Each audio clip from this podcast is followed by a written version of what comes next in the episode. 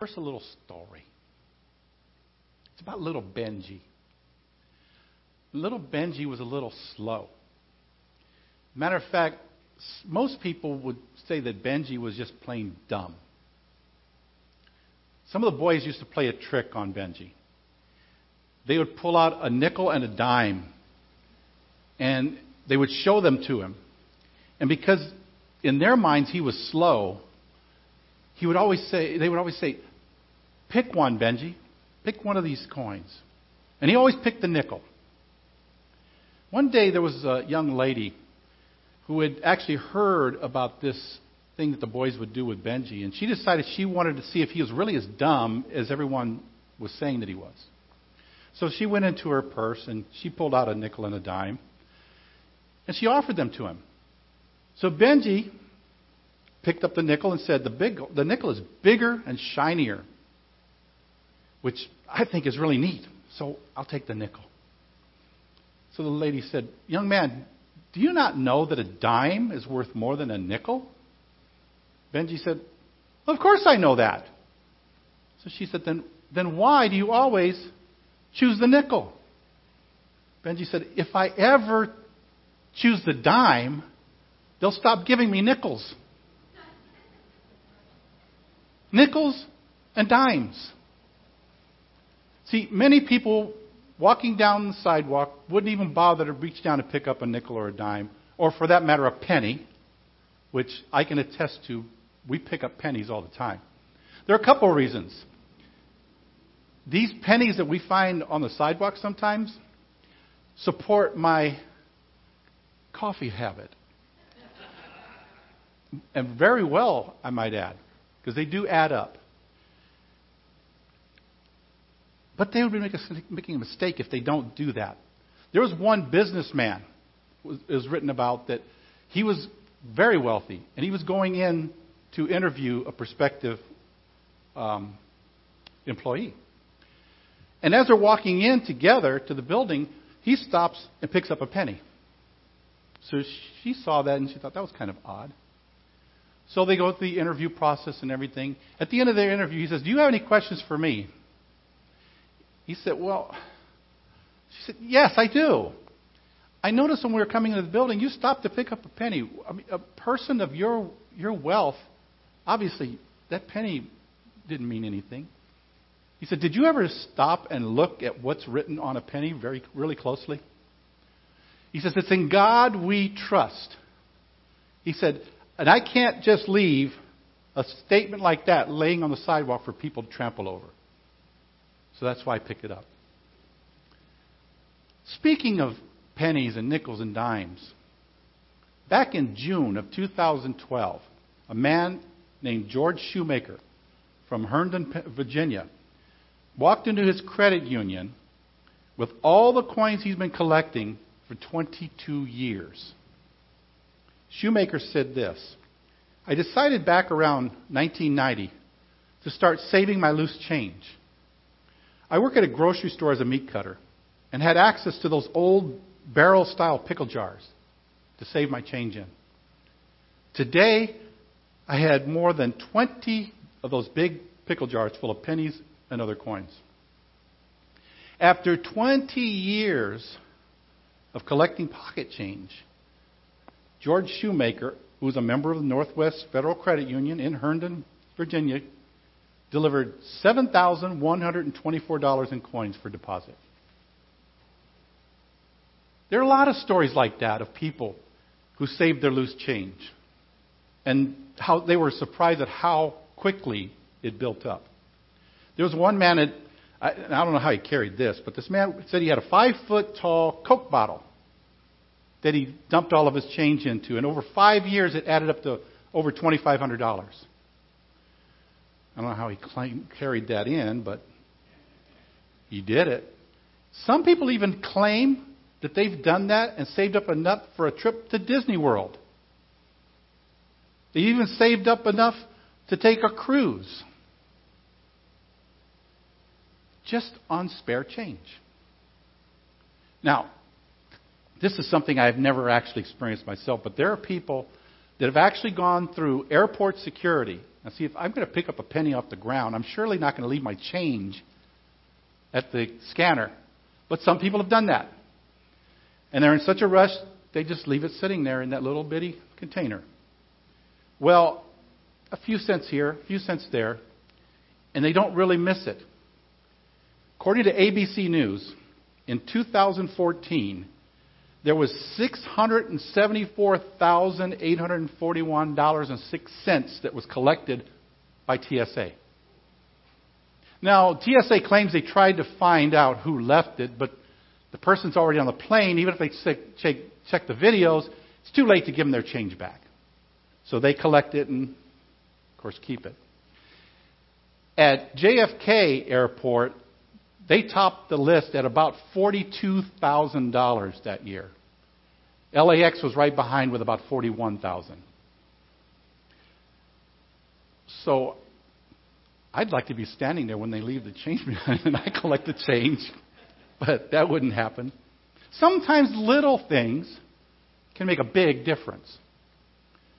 So this week's Torah portion is called Ekev. There's a number of meanings associated with that title. Last year, I used the, t- I used the meaning because. There can also be as a consequence of, or it can mean therefore. But it can also be translated just like Jacob's name is, from the same root, as heel, as in the heel of a foot. It could even be footprint. With that meaning in mind, we're going to look at a few verses. Beginning with the last verse from Ve'echanan in Deuteronomy chapter 7, verse 11. Therefore, you are to keep the commandment, both the statutes and the ordinances that I'm commanding you today, to do them. So the first verse from Ekev in verse 12 says, Then it will happen, as a result of your listening to these ordinances, when you keep and do them, that Adonai your God will keep with you the covenant kindness that he swore to your fathers. Now, the rabbis say that the Torah is actually speaking about doing things for God that a person would normally tread on with his heel. In other words, this verse is instructing us to be careful with the little things when it comes to serving God. Again, sometimes it's the smallest things that matter. And that's true with many areas in our lives. I'm going to give this illustration using marriage as an example. What makes a good marriage? And no, a few little things won't fix a problem in your marriage. That's a discussion for another time. You can make an appointment with me and we can talk about that. Or I can find you a really good marriage counselor. But one of the secrets of good marriages can be the little things that end up making the big differences. One study showed that spouses saying things like, He's always late for our dinner dates when he knows I'm sitting there waiting for him. On a more positive note, she makes me a sandwich every day because she knows that I hate doing that. And she even takes off the crust because she knows I never eat it. See, in most loving relationships, sometimes it's the small things that make the big difference. And it can ultimately have the greatest impact on that relationship, whether it's a negative one or a positive one. I mean, even if you're not married, I'm, I'm sure there's someone that has said something negative about you that has really made you feel low. But someone else may have said something very positive about you that lifted your spirits up. There's, a, there's also surveys that have shown that a few small actions can make a huge impact on almost every man or woman. Researchers came up with what they call the Fantastic Five. And no, the Fantastic Five is not a new superhero movie from Marvel. Okay? But these things can make you a superhero in your relationship. According to the study, when individuals were asked if a particular action made them happy, the numbers of positive responses were surprisingly high for these five specific actions for each gender, even among couples that had problems. Between 65 and 90 percent of all husbands and wives said these actions would deeply please them.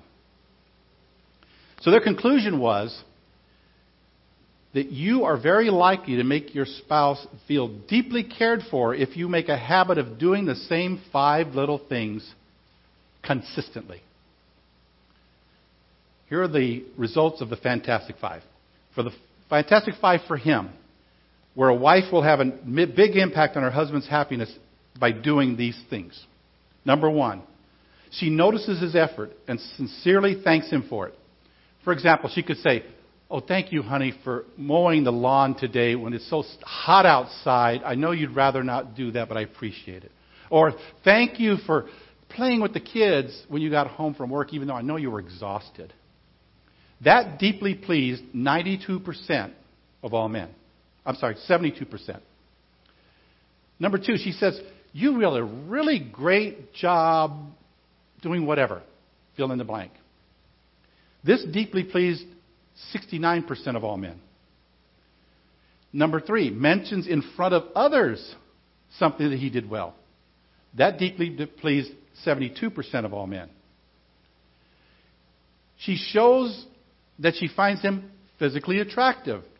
This deeply pleased a thousand percent. No, no. Seriously, 85% of all men said they were deeply pleased in this area. On a side note, What's up with the 15%? If, you, if, you, if your wife said that you were attractive to her, why isn't it 100%? I don't know. That, that again is a discussion for another time, and we can make an appointment to talk to you about that too. And number five, she makes it clear to him that he makes her happy. As an example, they said she expresses appreciation for something he did with a smile, with her words, with a big hug, and the list goes on. This deeply pleased 88% of all men. Okay, the, fa- the fantastic five for her. See, on his side, a husband will have a big impact on his wife when he does these things. Number one, hold her hand. For example, walking down the sidewalk, sitting in the congregation, sitting at a movie, you name it. This deeply pleases 82% of all women. That part's coming up, okay? Wait, wait for me to get there. Number two, she leave, he leaves her a message by voicemail, email, text during the day just to say he loves her and is thinking about her. This deeply pleased 75% of all women. I don't know about the other 25% of the women there.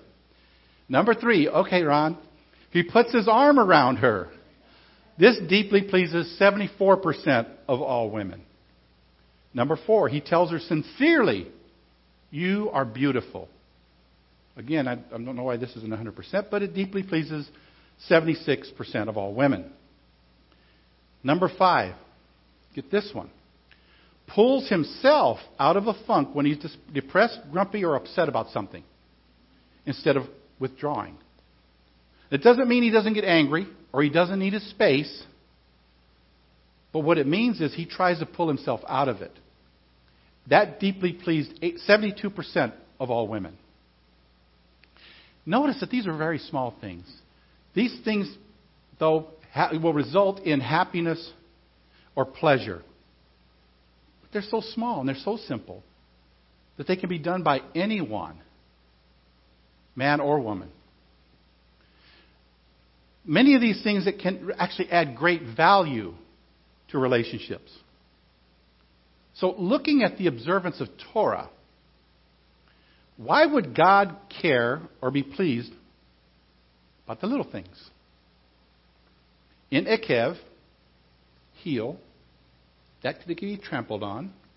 The Torah is reminding us to be equally diligent with all of God's commands not less with the ones that may seem to be insignificant or unimportant and could be easily forgotten or even ignored. We need to be cautious thinking about the big mitzvot that should be kept diligently while we overlook the little ones. Little mitzvot, like saying a blessing that is from Deuteronomy, actually, for the provision of the land that brought forth the food. This is actually on a video right now, too, you know. Or placing a mezuzah on the doorpost. Or being kind with our words. Or lighting Shabbat candles. Oh, but that's not a commandment in the Torah. But we discussed this in an earlier message that the things that the, the rabbis wrote as mitzvot are considered just as if they're written. That's why we can light the candles and we can bless God with that blessing. We have a new we have a blessing we use in messianic Judaism that's a little bit different because no he did he didn't command us to kindle the lights. But one thing that we do is we do things just like the Jewish community does. Because we want to not be looked at as different in that respect. They light the Shabbat candles. We light Shabbat candles. We may have a slightly different blessing. Or we may use the blessing because since the rabbi said it, you can say, Who has commanded us to light the Sabbath lights. I read one uh, teacher. He actually says he's only a teacher. He does not want to be a pastor. He doesn't want to lead a congregation. He doesn't feel he's called for that. So, what he said, he even takes that to the dietary laws. Because he knows there's some dis- discussion as to whether or not we have to keep those today. He equates that to the command that God gave Adam in the garden when he told him not to eat the, uh, the fruit. He says, it would have been better they didn't eat the fruit because God said don't eat it. So he says, if God said don't eat these foods or these meats that aren't called foods, then maybe I shouldn't eat them. He says, he understands and I understand it's not a salvation issue if you eat pork or shellfish. But I agree with him. If God said don't do something, if it, even if it includes what I eat, what harm is there in me not doing it? So, we keep that. Those are some of the little things. In our marriage relationship with God, we find that, and we even make the time for major occasions like the Moedim. We're coming up on the fall holidays. We'll be observing that. We'll be keeping them. That's the bigger things. But what about those seemingly minor or those heel mitzvot that relate to our everyday lives? Can those little things make a difference? See, the essence of our relationship with God is that every mitzvah that we keep connects us to Him. We're not doing these things for each other, we're doing them for Him. We're holding his hand. We're putting our arm around him. We're complimenting him. We're blessing him, thanking him. And all those things keep that connection open. Because he is our eternal, spiritual, even supernatural spouse. We are his bride. See, that very word, mitzvah, carries along with us that connection. Because in order to do something, you're connecting with something else. And keeping his mitzvot is that connection with him. And that, make, that can make up all the hundreds of little bitty connections that build our intimacy with him in our relationship with him. So every mitzvah becomes a connection or a unification between us and God, regardless of any perception of differences between the major mitzvot and the minor ones. The ones you might just step on and keep walking. American author Bruce Barton once said, Sometimes when I consider what tremendous consequences come from little things, I'm tempted to think there are no little things. That's the way it should be with our relationship with God. Those little things shouldn't be little. They should be important to us as just as important as the big things. Warren Buffett said, I don't look to jump over seven foot bars. I look around for one foot bars that I can step over. And Helen Keller once said, I long to accomplish a great and noble task. But it is my chief duty to accomplish small tasks as if they are great and noble. Again, that should be our mindset when we're dealing with whatever God said to do. Yes, there's no way we can keep 613 commandments. Many of them can't be done without a temple. Okay? I have a list, and I believe Armando was working on something with that list too, of all 613 commandments.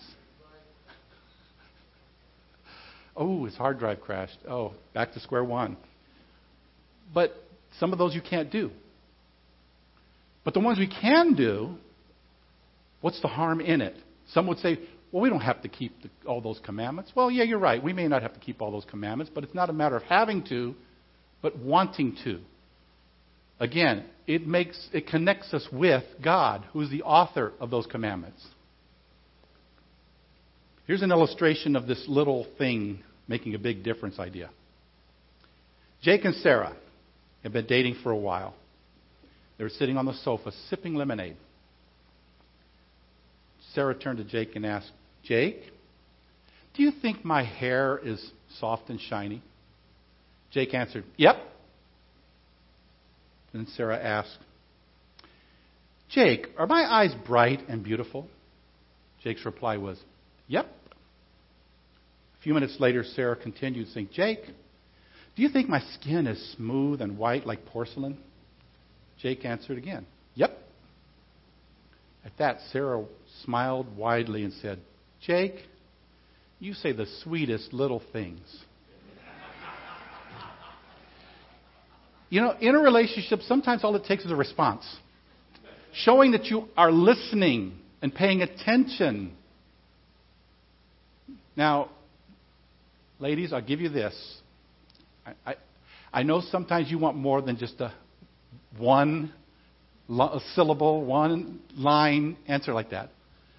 But the fact that he's listening and he's paying attention to what you actually asked is a little thing. So remember George Shoemaker, who saved over $7,000 from his spare change.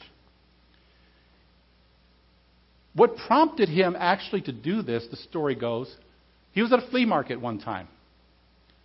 And one of the vendors asked him, you know, if he saved, how he, did he collect anything? Did he save anything? And George said, No, I don't save things. I don't collect anything. And that's what prompted him to actually start saving coins. He just started taking his pocket change and throwing them into the pickle jars. The credit union president and CEO, Jerry Ann Burks, told ABC News that some may see pocket change as a small or unimportant amount of money. George's experience illustrates how saving small quantities can really add up. So, here's the bottom line. Number one, there's no such thing as an unimportant or insignificant amount of money. Number two, there's no such thing as an unimportant or insignificant gesture of love. Number three, there's no such thing as an unimportant or insignificant mitzvah. It's all relational. It all points to how much you value that relationship. Little things can make a big difference. Lord God of Abraham, Isaac, and Jacob, we thank you and we bless you for all the little things that you do in our lives. All the little things that add up to big things. We thank you because if, without those little things, we might forget to give you thanks. We pray that we would always remember the source of our wealth, the source of our health, the source of our well being, the source of keeping our relationships healthy. That you are that source. You are always there. All we have to do is call upon you. We pray that you would touch each and every person in here tonight, today. And we pray that you, Lord God, would show them what's important to them and to you. Those that are in those that are in marriage relationships, we pray that you would strengthen those relationships. That you would remind the husband and the wife to show those little signs of love to their spouse. Those that are seeking relationship, that may be dating, pray that you would also touch them and show them and teach them the right things to say and how to say them in love and with respect. Fostering a loving relationship. Lord, you are God over all. As Steve said earlier during the worship set, there's none that can match you. There's no God like you. You are the awesome God. You are the source of our strength. You are the one that helps us overcome our weaknesses. Thank you, Lord. In Yeshua's name.